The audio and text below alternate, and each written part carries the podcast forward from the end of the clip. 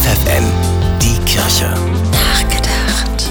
Noch wenige Minuten, dann beginnt der 8. Juni, der UN-Welttag der Ozeane. Das Meer.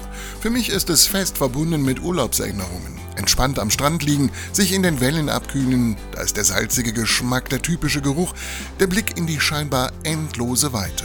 Und schließlich mit Freunden bei Brot, Käse und Wein den Sonnenuntergang genießen. Doch das Meer hat noch viel mehr zu bieten. Es produziert etwa die Hälfte des weltweit verfügbaren Sauerstoffs, ist Heimat für eine Vielzahl von Tier- und Pflanzenarten, schenkt Nahrung, stabilisiert das Klima. Genug Gründe, es gut zu behandeln, es zu schützen. Stattdessen nutzen wir das Meer als Müllkippe.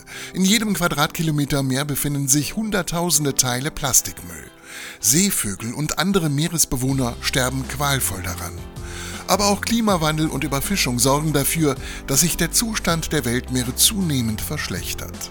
In einem biblischen Psalm heißt es, Herr, wie groß und weit ist dein Meer, da wimmelt's ohne Zahl große und kleine Tiere. Es liegt allein an uns, an jeder und jedem Einzelnen, ob unsere Kinder und Enkel diesen Psalm irgendwann noch nachvollziehen können.